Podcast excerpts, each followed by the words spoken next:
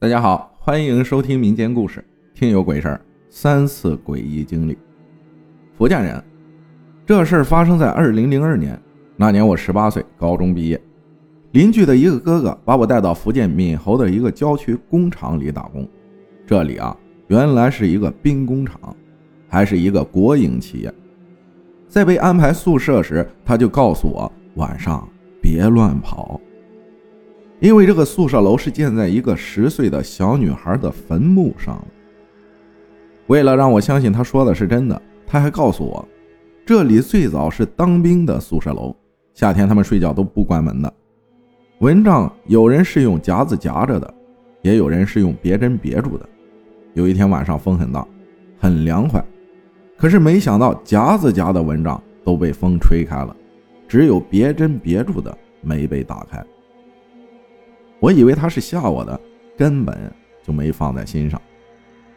后来我在这个工厂快上了半年的班了，那时正是梅雨季节，每天都是阴沉沉的。那天下午，我想去洗个澡，突然就冒出一种想法：一会儿洗澡时不会让我碰到脏东西吧？这也是我第一次冒出这种想法，因因为我们用的是那种小澡堂。可以一次洗六个人的那种，这个小澡堂的灯泡平均每周都要换一个。带着疑虑，我还是去洗澡了。就当我洗好了，准备穿衣服时，这时有一个很阴郁的声音响起来。他先是很崩溃的那种尖叫，然后用那种带着颤抖的声音说：“我要杀了你！”这个声音就在我耳边，我很确定我没有听错。就在我害怕的不知所措时，这时有人在澡堂外大声问：“有人打牌吗？”我急忙穿好衣服跑出来，心里害怕却又不相信自己刚才听到的是真的，希望只是个恶作剧，因为这个澡堂就在我宿舍的隔壁。我回到宿舍就问舍友：“我刚才听到的那个声音，问他们听到了没有？”他说他一直在房间里待着。哪儿有什么人大叫？听到这样的回答，我并不甘心。我跑到那个紧挨着小澡堂的宿舍，问他们刚才有听到一个小朋友尖叫的声音吗？宿舍里有六个人，他们都没有听到。因为是周六又下雨，所以那天大家都没有外出。我保证，如果是恶作剧的话，那个声音整层楼都可以听到的。但是除了我，没有第二个人。再听到过。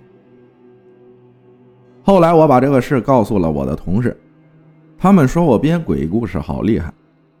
这事儿就这样在大家略带害怕的心理中过去了。直到一个月后的一个凌晨，这群女孩下夜班回到宿舍准备洗漱睡觉时，他们看到了一个穿着白衬衣、只有上半身的瘦瘦的男人在走廊里飘着。这时。他们才相信我说的。第二天，这几个女孩连工资都没要就走了，而我自从那件事情以后，再也没进过那个小澡堂了。在半年后，我也辞职了。这事儿虽然过去二十年了，但我想起来依旧很清楚的记得那个声音。第二件事是奶奶帮我算命，她用的是称骨算命，得出的结论。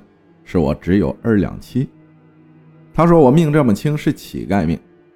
在这事儿之后，我在厦门又遇到过类似的事儿，只是这是在夏天的一个凌晨，也是在澡堂里。不同的是，这次没有任何声音，只是莫名其妙的灯就灭了。